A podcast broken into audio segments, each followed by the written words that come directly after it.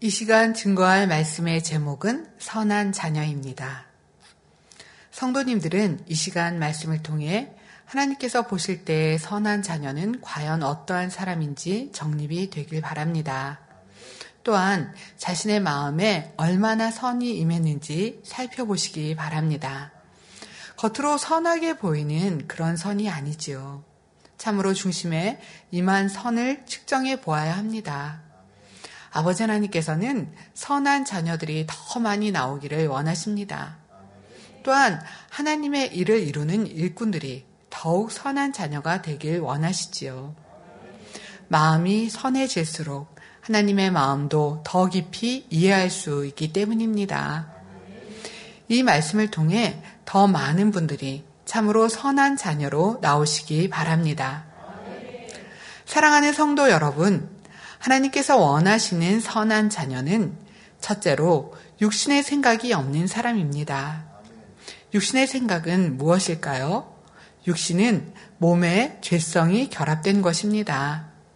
따라서 육신의 생각은 마음 안에 있는 비진리가 혼의 작용을 통해 떠올라진 모든 생각입니다.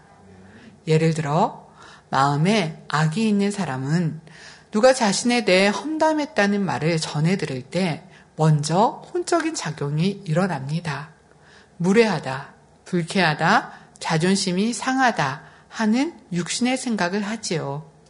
이럴 때 혼을 주관하는 것은 사단입니다. 사단이 악한 생각을 불어넣는 것입니다. 이러한 혼의 작용에 따라 자기 안에 있는 비질리의 마음인 혈기, 감정, 미움, 자존심 등이 요동하면서 속에서부터 부글부글 끓어오릅니다. 상대를 이해하려 하기보다는 당장 가서 혼내줘야겠다 하는 마음이 강하게 일어납니다. 이렇게 마음에 비질리가 있을 때는 혼의 작용을 통해 비질리의 생각이 떠오르게 됩니다. 마치 컴퓨터 프로그램에 잘못된 자료를 입력하면 잘못된 결과가 나오는 것과 같지요. 그래서 육신의 생각이 있는 사람은 하나님의 말씀에 순종할 수가 없습니다. 쉬운 예로 하나님께서는 섬기는 자가 큰 자다 주는 것이 받는 것보다 복이 있다 하십니다.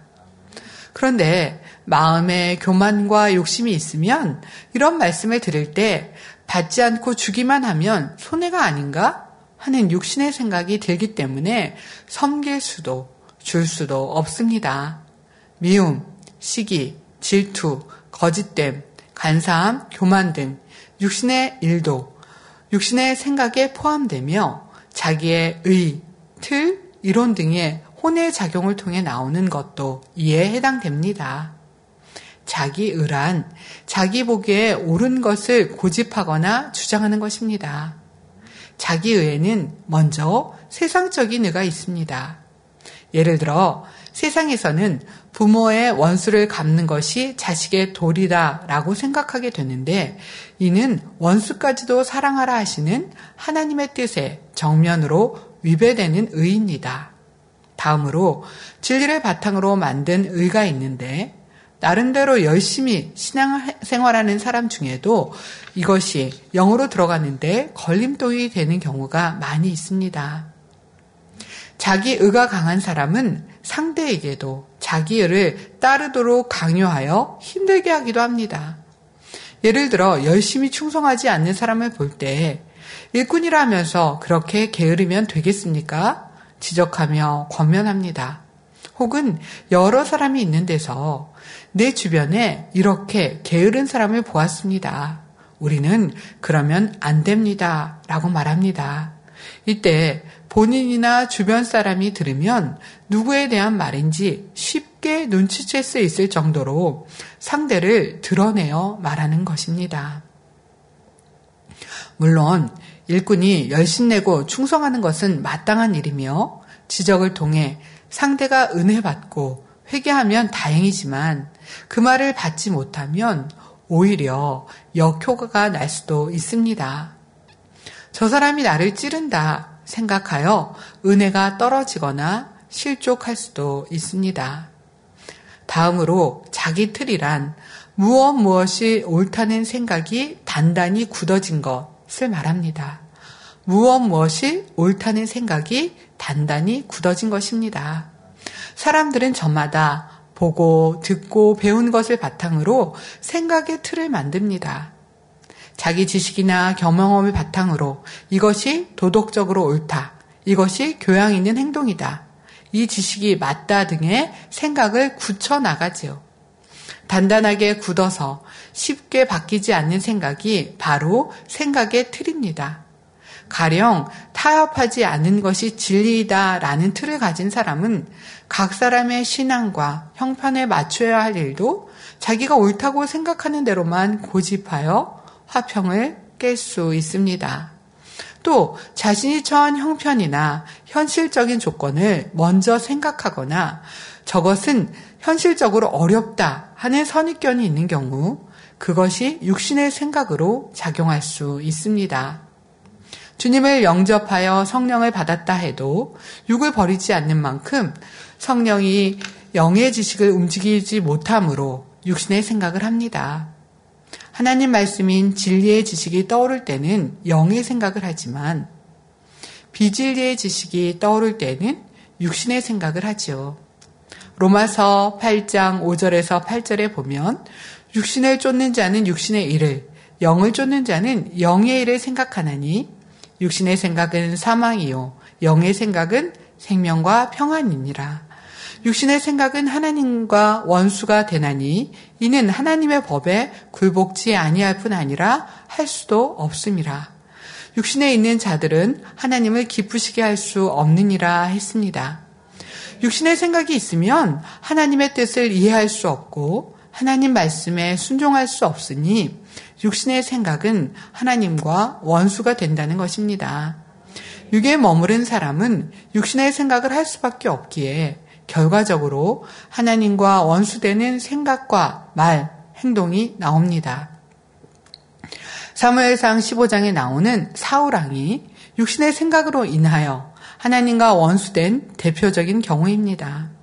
하나님께서는 사울 왕에게 아말렉을 공경하라 하시면서 그들의 모든 소유를 남기지 말고 진멸하라 하셨습니다.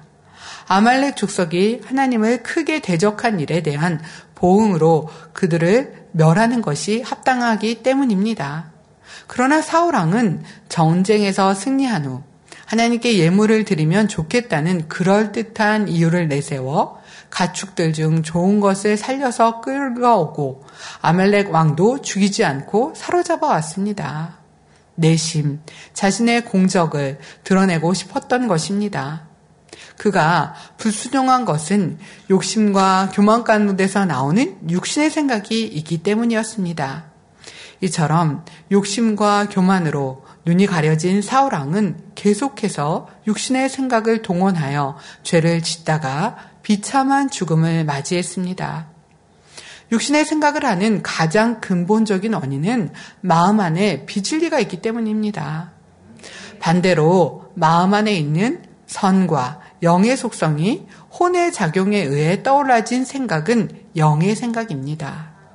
이 영의 생각은 성령께서 성령의 소욕을 쫓아 살아갈 수 있도록 주관해 주시는 것이고 육신의 생각은 육체의 소욕을 쫓아 살아가도록 원수 마귀 사단이 주관해 가는 것입니다. 그러니까 비질리 가운데서 육신의 생각을 하는 사람은 내가 했다고 생각하지만 사실은 사단에게 조정을 받아 나가는 것입니다. 반면에 마음에 진리만 있다면 진리와 영의 생각만 하고 나아가며 육신의 생각도 육신의 일도 범하지 않기 때문에 육신의 생각도 동원되지 않습니다. 육신의 생각이 없는 사람은 오직 영의 생각만 하며 성령의 음성, 인도, 주관을 쫓아 순종하니 하나님의 사랑을 받고 하나님의 역사를 체험할 수 있습니다. 그러므로 우리는 부지런히 비진리를 버리고 하나님의 말씀인 진리의 지식으로 무장해야 합니다. 진리의 지식으로 무장한다는 것은 머리로만 아는 것이 아니라 하나님의 말씀을 마음의 양식 삼아 행해 나아가는 것을 뜻합니다. 또한 자신의 생각을 항상 영의 생각으로 채워 나가야 합니다. 사람을 대할 때나 어떤 일을 보고 들을 때 자기 입장에서 생각하며 판단 정지하는 것이 아니라 항상 진리로 대응하려고 노력해야 합니다.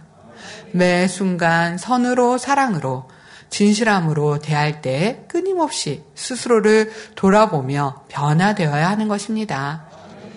하나님께서는 하나님의 자녀들이 육신의 생각이 아닌 영의 생각만을 하기를 원하십니다. 무엇을 보고 듣더라도 선으로 이해하고 선한 생각과 말과 행실이 나오길 원하시지요. 진실과는 다른 육신의 생각으로 인해 스스로 고통을 받기도 하고 다른 사람에게 고통을 주기 때문입니다. 사실은 기분이 상할 일이 아닌데 자신의 육신의 생각으로 인해 기분이 상하기도 하지요. 또한 상대를 잘못 판단하기도 하고 심지어 정죄하기도 합니다. 그러다가 하나님과의 화평이 깨어지기도 하고 또는 사람 사이의 화평, 자기와 자기 안의 마음과의 화평이 깨지기도 하죠. 가령 어떤 모임 속에 다툼도 있었고 언성이 높아지는 일이 있었다고 합시다. 모임이 끝나고 누군가 무슨 대화가 있었느냐고 물으면 굳이 그 말을 전하고 싶지 않아서 구체적인 답을 피합니다. 상대를 무시해서가 아니라 말을 전하지 않는 것이 더 낫기 때문이죠. 그렇지 않고 그 내용을 그대로 전한다고 하면 거기에 모인 사람들이 안 좋게 인식될 수 있지 않겠습니까? 그래서 함구할 수도 있는 것입니다. 이런 상대의 입장이나 마음을 이해한다면 어떤 말을 전해주지 않는다 해도 기분 상할 일이 없을 것입니다. 설령 상대의 입장을 모른다 해도 선하게 영으로 생각하면 되는 것입니다. 따라서 육신의 생각이라는 것이 결국은 다른 누구 때문이 아니라 자신의 악에서 나옴을 알 수가 있습니다.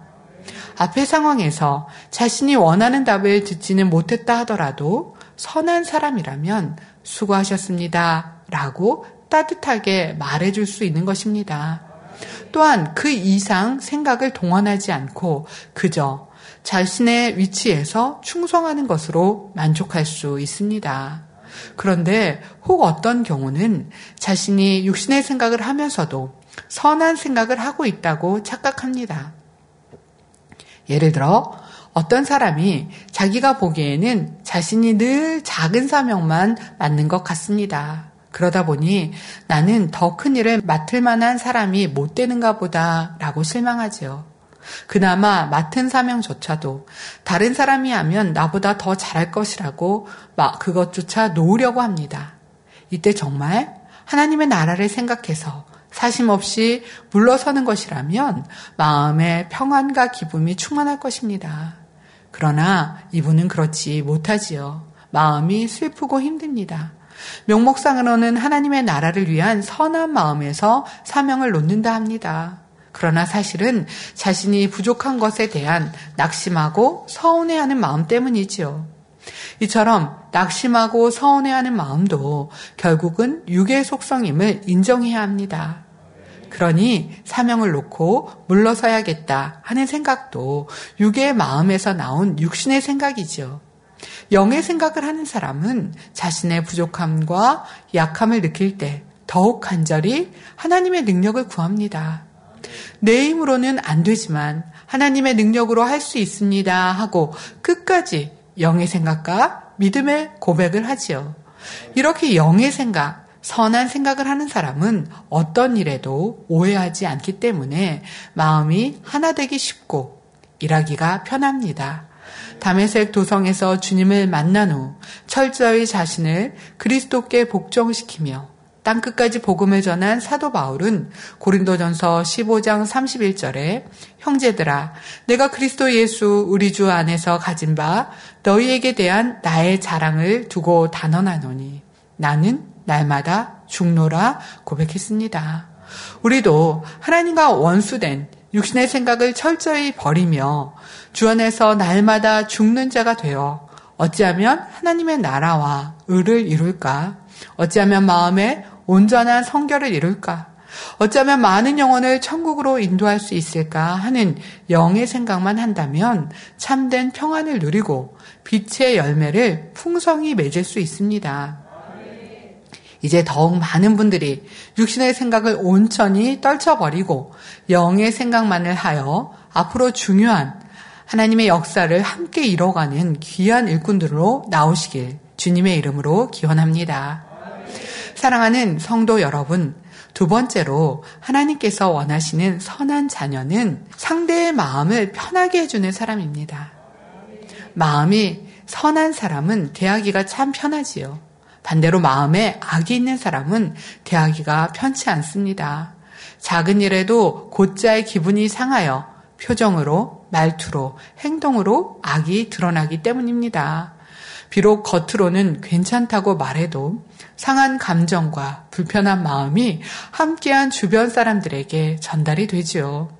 바로 여러분 자신도 마음에 악이 있으면 그만큼 상대에게 불편을 준다는 사실을 알아야 합니다. 악의 속성 중에는 교만을 한 예로 들어보겠습니다. 교만은 자신이 더 낫다고 여기는 마음이지요.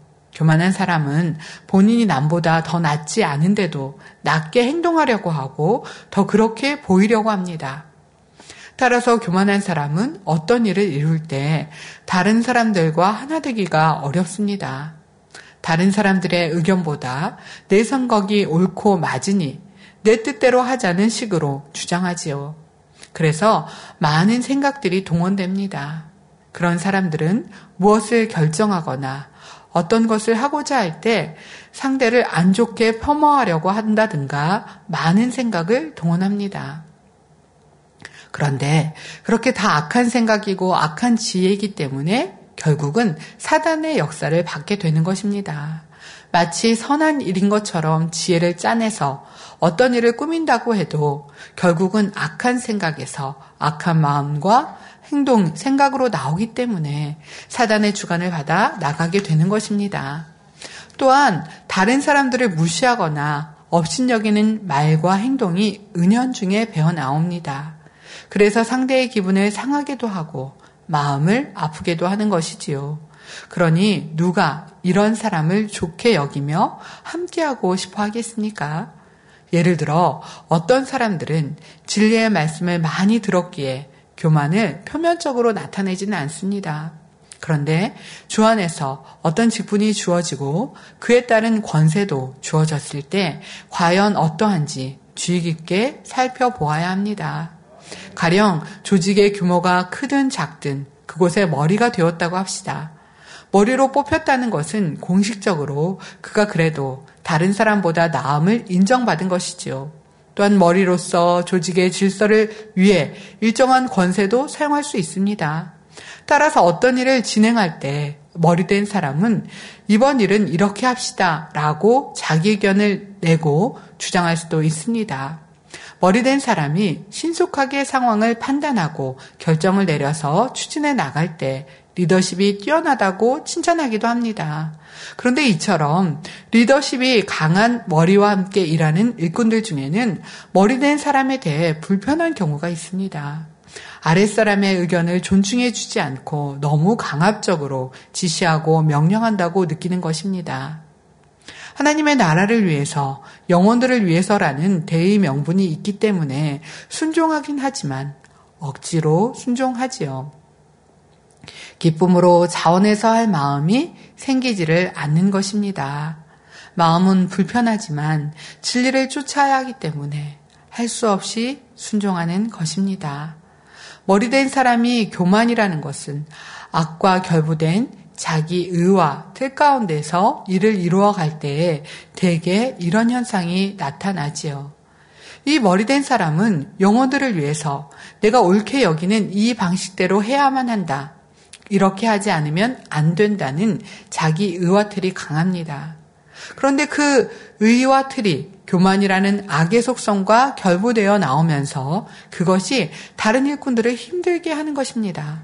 그런데 정말 마음이 선한 사람은 아무리 높은 직위에 오르고 큰 권세가 주어진다 해도 다른 일꾼들을 힘들게 하지 않습니다. 교만과 반대되는 선의 속성, 곧 겸손이 마음에 임했기 때문입니다. 겸손은 자기보다 남을 더 낫게 여기는 마음으로 겸손한 사람은 범사에 모두를 섬기지요. 지식, 연륜 등의 육적인 조건에 의해서가 아니라 정령 섬기는 자가 큰 자라는 말씀에 의해서 머리된 경우입니다. 아무리 작은 자, 낮은 사람이라 할지라도 마음에서 존중하고 섬기지요. 범죄한 영혼이라도 판단 정지하지 않고 상대의 입장에서 생각해주고 상대의 연약한 마음을 측은히 여깁니다. 범사에 덕과 사랑으로 대하며 은혜를 끼치는 것입니다. 이처럼 선한 마음으로부터 나오는 선한 행실은 범사의 모든 사람들에게 쌓아가지요. 이 쌓여진 분량만큼 함께하는 사람들의 마음에 자연히 이 머리된 사람에게 기들이게 됩니다. 그래서 머리된 사람이 하나님의 나라에 어떤 일을 이루고자 할 때 살짝 뜻만 비춘다 해도 많은 사람이 자원하여 돕고자 하는 것입니다. 육으로는 수고롭고 힘든 일이라 해도 즐거이 기쁨으로 함께 하고자 하지요. 여러분 자신은 어떠하십니까? 주변의 사람들, 곧 가족, 동료, 일꾼들에게 편안함을 주는 사람입니까? 혹여 불편함을 주는 사람은 아닌지요? 참으로 선한 사람은 그를 생각만 해도 마음에 따뜻함을 느끼게 됩니다. 아, 하나님의 사랑은 바로 저런 것이구나 하고 그를 통해 힘을 얻을 수 있지요. 바로 여러분 자신이 이와 같이 겸손과 선을 이루어 많은 영혼들을 영으로 선으로 이끄시는 일꾼이 되시기 바랍니다. 사랑하는 성도 여러분, 세 번째로 하나님께서 원하시는 선한 자녀는 상대의 유익을 구해주는 사람입니다. 선의 속성은 나눠주고 베풀어 것입니다. 그래서 선, 곧 진리가 마음에 풍성하게 임한 사람은 자신의 것을 내어주고 또 내어줍니다. 자기 유익을 구하지 않고 상대의 유익을 구해주며 항상 상대를 배려하지요. 반대로 악의 속성은 자기 것을 꼭 쥐고 놓지 않으며 더 취하려 합니다. 물질이든 명예든 권세든 그 무엇이라도 마찬가지입니다. 마치 그것을 꼭 쥐고 있어야만 자신이 살 수 있는 것처럼 느끼지요. 그런데 아버지 하나님께서는 죄인들을 구원하기 위해서 사랑하는 아들까지 내어주셨습니다. 그것도 처참한 십자가의 고난을 받도록 아낌없이 내어주셨지요. 하나님께서는 이처럼 죄인들을 위해서까지 자신을 철저히 희생하셨지요. 하나님께서 이렇게 할 수 있었던 것은 하나님은 선 자체이시기 때문입니다. 따라서 하나님의 자녀들 중에 범사에 상대의 유익을 구해주는 선한 자녀들을 보면 무척 기뻐하십니다.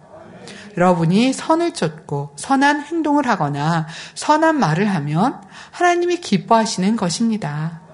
그것도 일시적인 것이 아니라 항상 그런 마음으로 행해 나간다고 하면 얼마나 아버지 하나님께서 기뻐하시겠습니다. 아버지께서 기뻐하시면 여러분을 또 지극히 사랑해 주시지 않겠습니까? 하나님의 사랑을 받으면 또 문제 해결 받지 못할 일이 없습니다. 아니 될 것은 되며 될 것은 더 잘 되는 것입니다. 더 나아가 우리가 상대를 위해 자신을 희생하는 깊은 선을 행해 나간다면 아버지 하나님께서 감동을 받으실 것입니다. 따라서 성도님들은 범사에 상대의 유익을 구해주는 선한 자녀들로 나오셔서 아버지 하나님 앞에 설 수 있기를 바랍니다.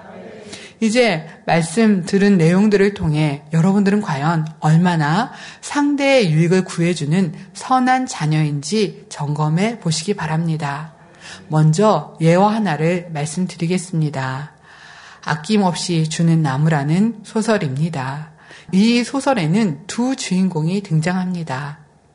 소년에서 청년으로 그리고 어느새 세월이 흘러 힘없는 노인이 된 평범한 한 사람과 그 한 사람을 끝없이 기다리며 끝없이 품어주는 한 그루의 나무가 그 주인공입니다.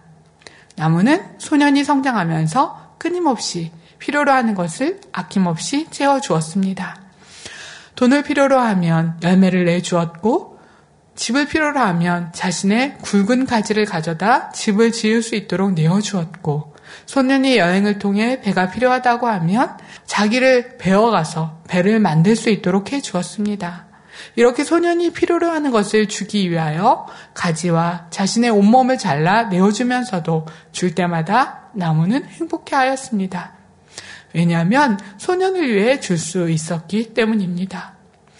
오랫동안 소식이 없던 소년이 늙은 노인이 되어 이 나무 곁에 와서 자신이 피곤해졌다고 말합니다.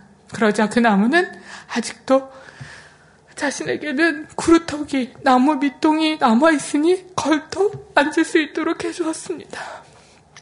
그리고 나무는 행복했습니다. 왜냐하면 줄 수 있었기 때문입니다. 저는 오늘 말씀을 증거하면서 사랑하는 당회자님을 생각하고 생각해 보았습니다.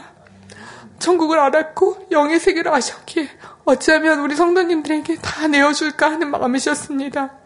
오직 온 마음에 세루살림이셨고 천국의 소망이었습니다. 그런데 저희들이 너무나 부족할 때 변화되지 못했고 세상을 쫓아 나아갈 때 아버지께 눈물로 기도하셨고 자신을 저희를 대신하여서 모든 것을 내어주시고 내어주셨습니다. 아버지 하나님이 그러셨던 것처럼 주님이 그러셨던 것처럼 선진들의 삶이 그러하셨던 것처럼 자신의 모든 것을 내어주시면서도 그 마음은 영혼들이 아플까 힘들까 더 아름다운 세상에 함께 하는데 라는 마음이십니다. 제가 다 전하지 않았다 할지라도 우리 성도님들은 목자의 당회자님의 모습 하나하나를 보시면서 그 마음이 느껴지실 것입니다. 상대를 위해서 모든 것을 내어줄 수 있는 마음, 어쩌면 더 아름다운 천국, 세상을 향해 갈 수 있도록 나아가시는 그 마음들이 우리 성도님들 마음에도 더 생명이 되고 은혜가 되었으면 좋겠습니다. 또 하나의 경우로 여러분이 함께할 어, 어떤 업무나 행사의 결과가 좋을 때와 그렇지 않을 때에 대한 예를 말씀드리겠습니다.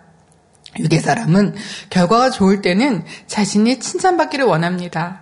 반대로 결과가 나쁠 때는 함께 일한 다른 사람의 실수나 잘못을 들어 책임을 미루고자 하지요.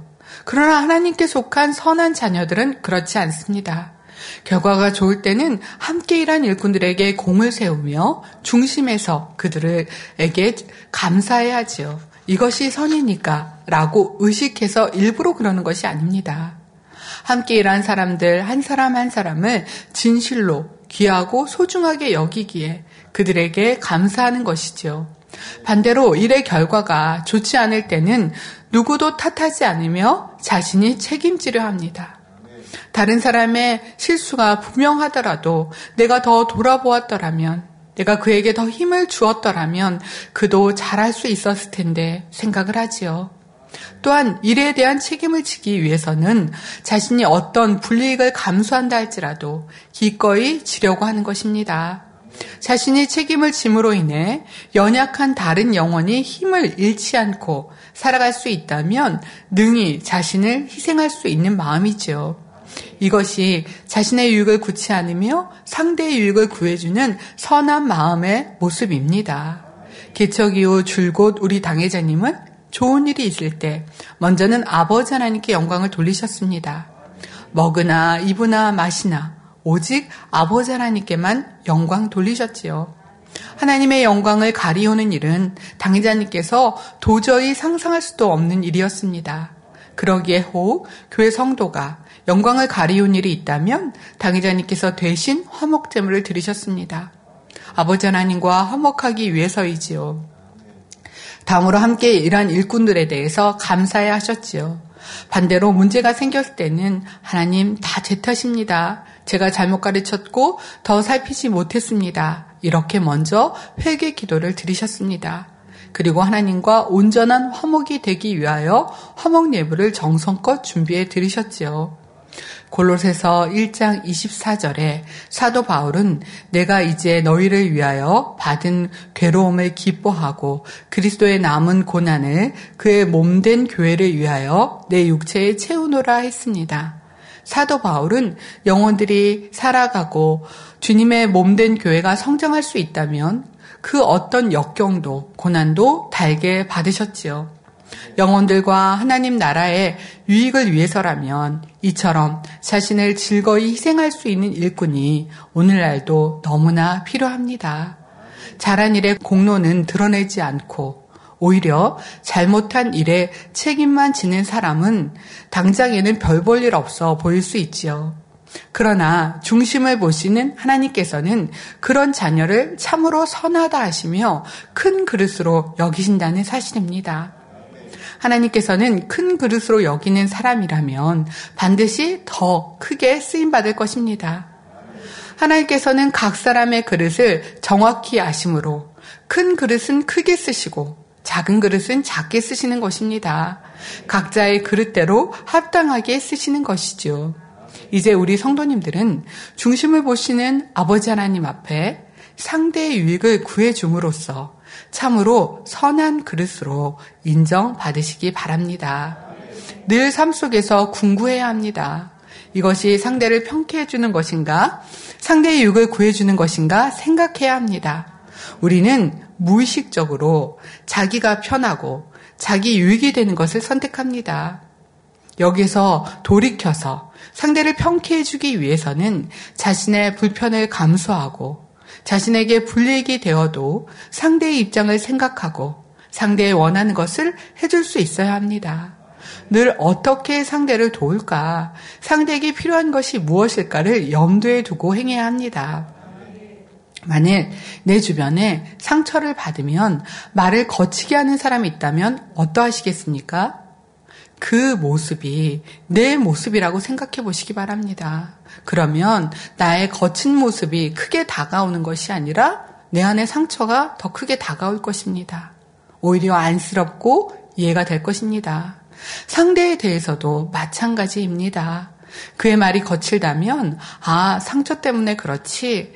나는 상처 주지 않고 그의 거친 말도 이해해주고 기다려주자라고 생각하고 마음에서 불편함 없이 상대를 바라봐주고 믿어준다면 상대가 얼마나 감동이 되고 힘을 얻겠습니까? 그런 시간들이 쌓여서 변화로 나올 것입니다. 우리의 믿음이 성장하기까지 많은 사람들이 기다려 주었고 바라봐 주었습니다. 이제는 우리가 그런 모습으로 나와야 할 것입니다. 아버지 하나님께서 기뻐하시는 자녀의 모습, 상대를 먼저 생각하고 상대의 아픔까지 이해해주고 기다려줄 수 있는 우리가 되어야 하겠습니다. 우리 주님이 그러하셨고, 우리 목자님이 그러하셨습니다. 우리도 상대의 그 유익을 구하는 것이 즐거움이 되고, 상대를 편안하게 쉼을 줄 수 있길 바랍니다. 결론을 말씀드리겠습니다. 사랑하는 성도 여러분, 이, 말씀, 이 시간 본문 말씀, 로마서 12장 2절에 보면, 너희는 이 세대를 본받지 말고, 오직 마음을 새롭게 함으로 변화를 받아 하나님의 선하시고 기뻐하시고 온전하신 뜻이 무엇인지 분별하도록 하라 했습니다. 그리고 하나님께서 원하시는 선한 자녀는 어떤 사람인지 세 가지로 말씀을 드렸지요. 첫째, 육신의 생각을 하지 않으며 둘째, 상대를 편케 해주고 셋째, 상대의 유익을 구해주는 사람이라 했습니다.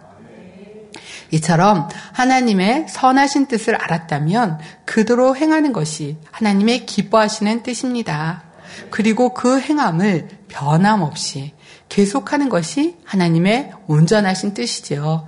조금 하다가 변하고 몇 달 하다가 변하고 1년 하다고 하다가 변하고가 아니라 변함없이 하나님의 뜻이라면 행해 나가야 하는 것입니다.